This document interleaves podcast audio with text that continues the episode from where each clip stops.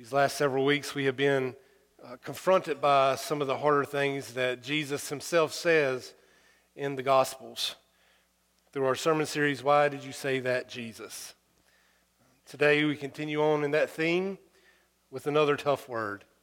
This time, we go to Mark chapter 10, verses 17 through 27. As he was setting out on a journey, a man ran up to him and knelt before him and asked him, Good teacher, what must I do to inherit eternal life? Jesus said to him, Why do you call me good? No one is good but God alone. You know the commandments. You shall not murder. You shall not commit adultery. You shall not steal. You shall not bear false witness. You shall not defraud. Honor your father and mother. He said to him, Teacher, I have kept all these since my youth.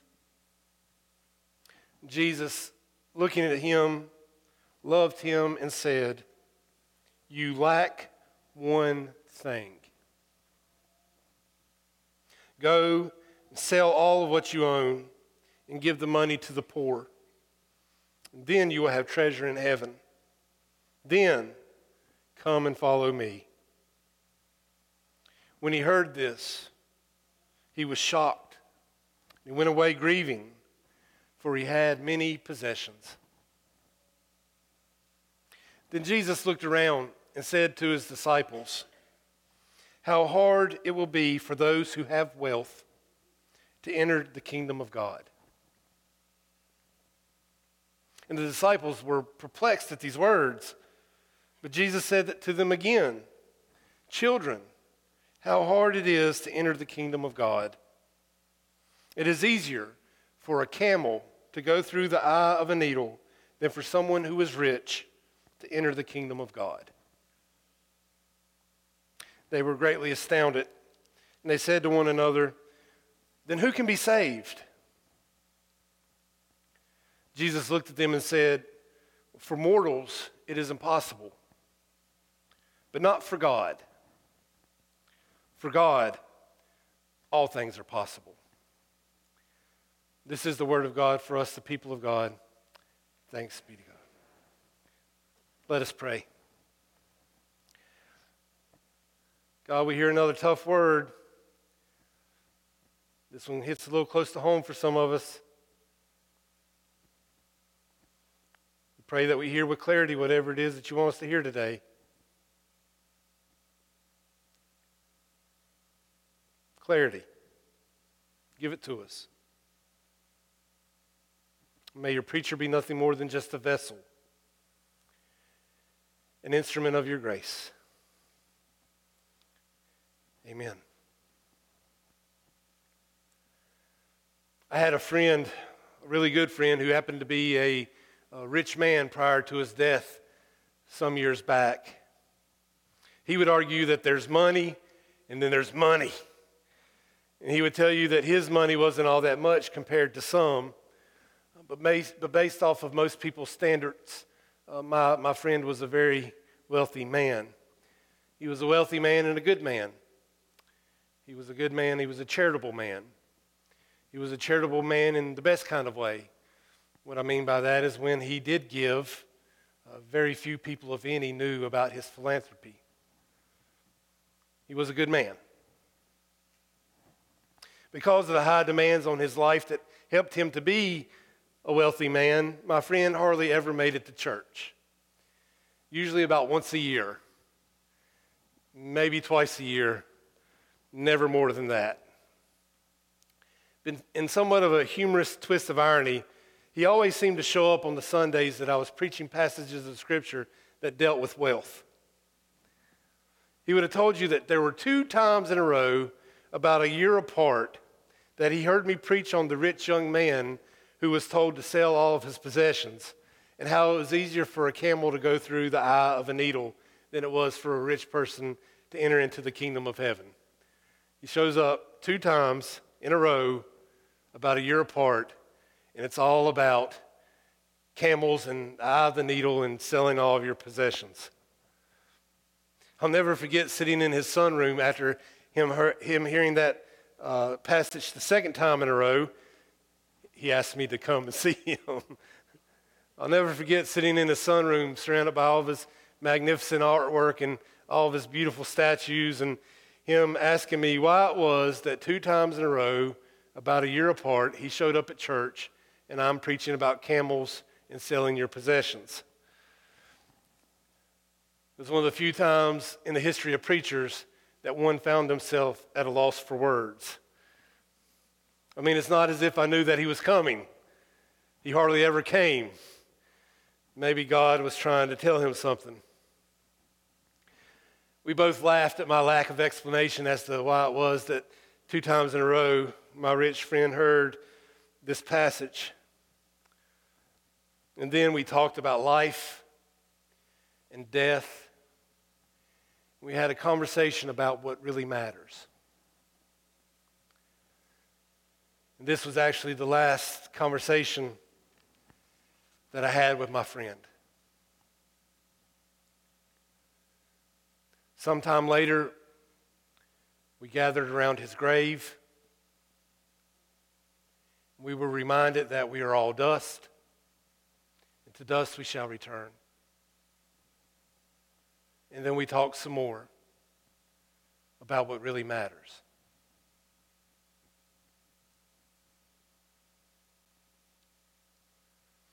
Does Jesus want you to sell all of your possessions? Is it going to be hard for you to enter into the kingdom of God if you have wealth? Now, this sermon could go a few different ways. And although I'm far from wealthy, even though I do have at least one or two new pairs of shoes, I happen to like my stuff. I like my stuff a lot. I bet you like your stuff too. Most of us maintain a pretty good lifestyle with our stuff and with our conveniences televisions, our phones, our nice cars, our nice clothes, our golf memberships. I mean, our grocery stores here have olive bars in them. this is something totally new for me.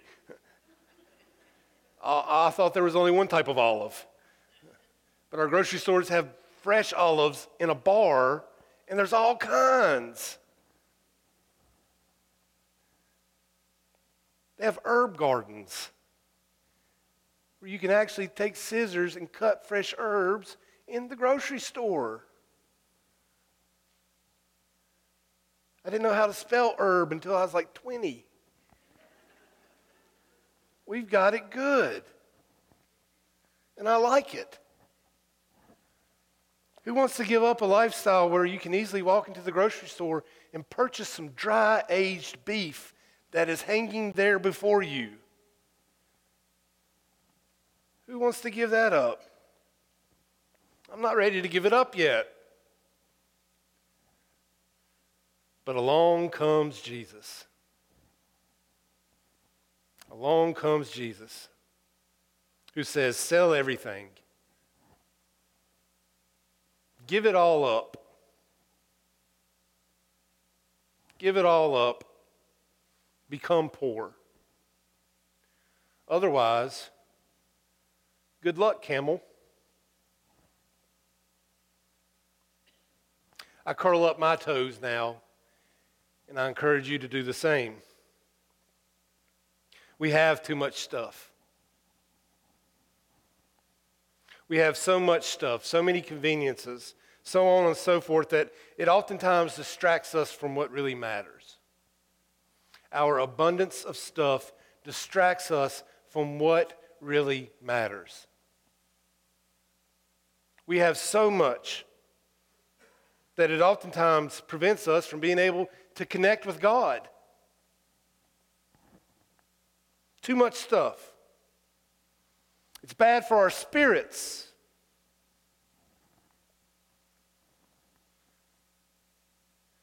If any of you have stock in the storage building industry, then I apologize for what comes next.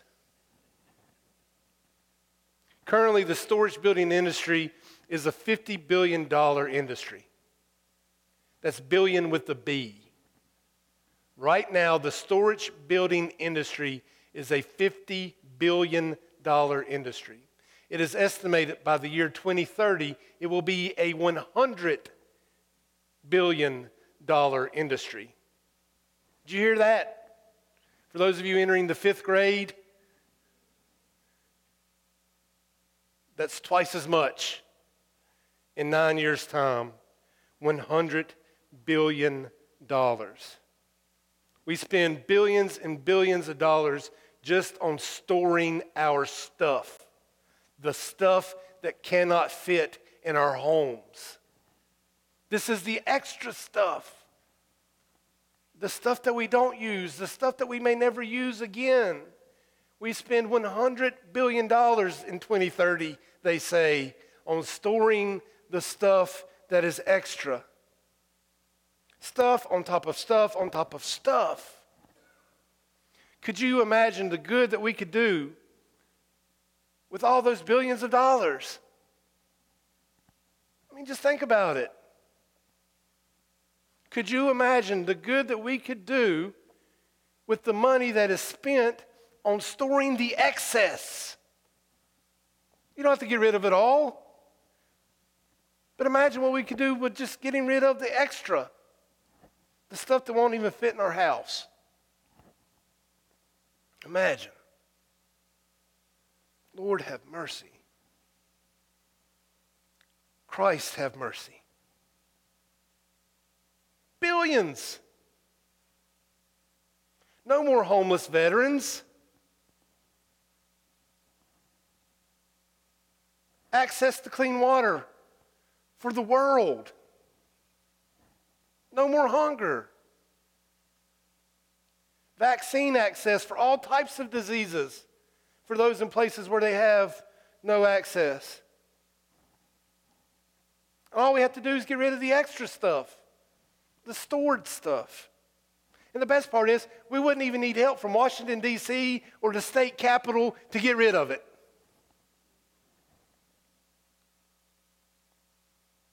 We wouldn't even have to, to, to have a yard sale or, or, or a garage sale.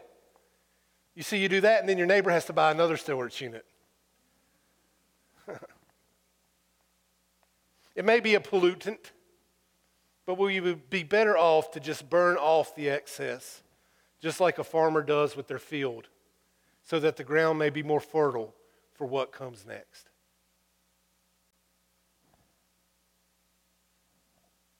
all this excess stuff that we have in our homes, in our garages, and in our storage units, all it does is clutter our spirits and contaminate our hearts. And none of it can go with you when God says it's time for you to go.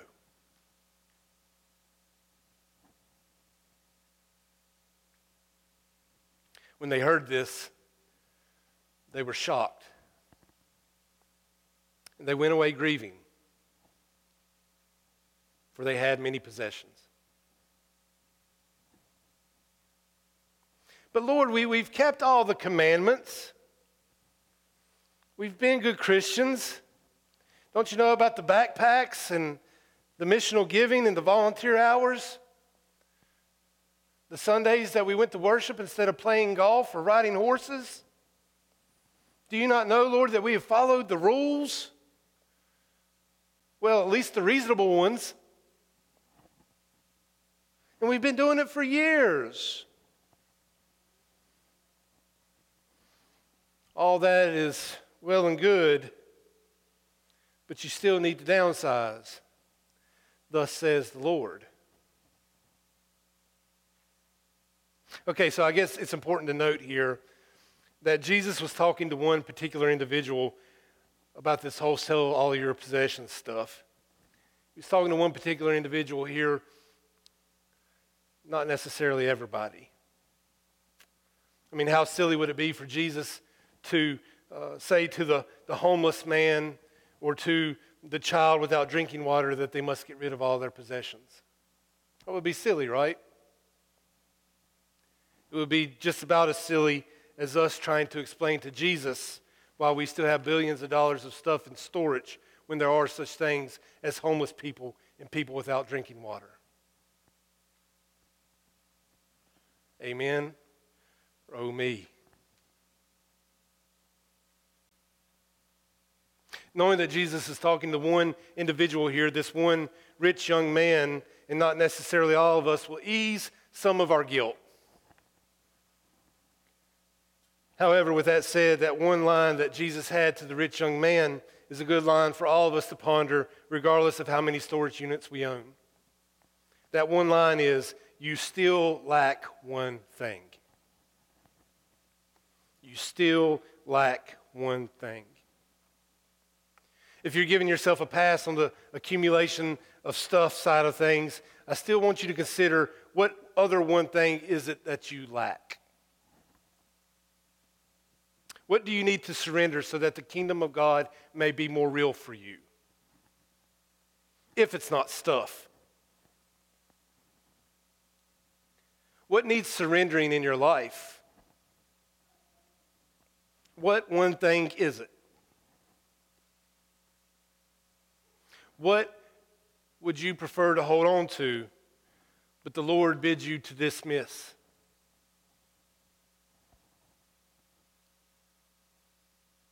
I want to say that for the majority of us, uh, the majority of us, stuff is a good place to start. It's a good place to start the surrendering process. Because we need to remember that the whole camel conversation wasn't just with one person, it was with a bunch of people. Sure, he said to one person, sell all your possessions. But he said to many, you're going to be like the camel.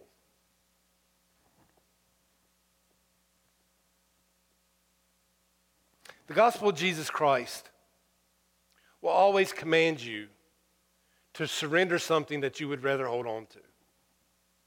Always. The gospel of Jesus Christ will always command you to get rid of something tangible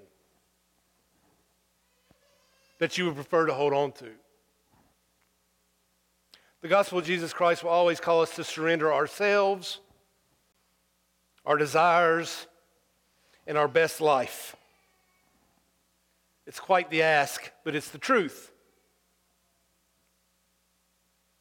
So then, knowing that the gospel always commands us to surrender something that we don't want to surrender, knowing that uh, the gospel always calls us to surrender it all,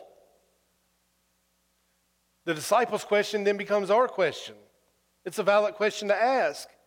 If all this is required, then who then can be saved? If you require all this, Lord, then who can be saved? In total and complete confusing Jesus fashion, upon telling the rich man that he only gets his real reward when he sells all of his stuff, and then telling the disciples that it is easier for the camel to go through an eye of the needle than it is for a rich person to enter the kingdom of God, after telling them those shocking things, Jesus, in his typical confusing way, then answers the question of who can be saved by saying, For mortals it is impossible, but not for God. For God, all things are possible. This is Jesus' way of saying that only God can make the eye of the needle bigger. And praise God that in Jesus, God made the eye of the needle bigger. Because otherwise, we'd all be in a bunch of trouble. Now, we can still surrender more, we can still do better, but not out of a fear that we won't fit through the eye of the needle but in response to the fact that God made the eye of the needle bigger. We can do better in response to what God has done. Just because with God all things are possible, and even though we who get it wrong with all of our stuff, with all of our idols, with all of our misguided priorities, even though we can still be saved, that doesn't mean that we still aren't called to do better, to be better, to surrender more, to take stock of our lives and to ask God to help us to see what really matters.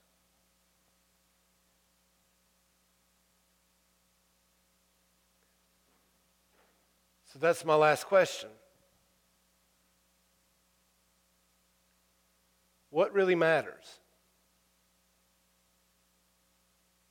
At the end of it all, what really matters?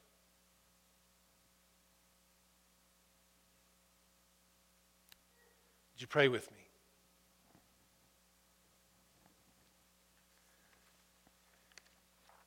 God, we thank you for more tough words. Open our eyes,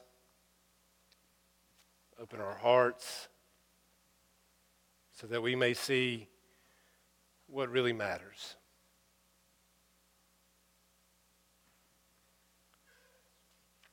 It's in the name of Jesus that we pray. The church says, Amen.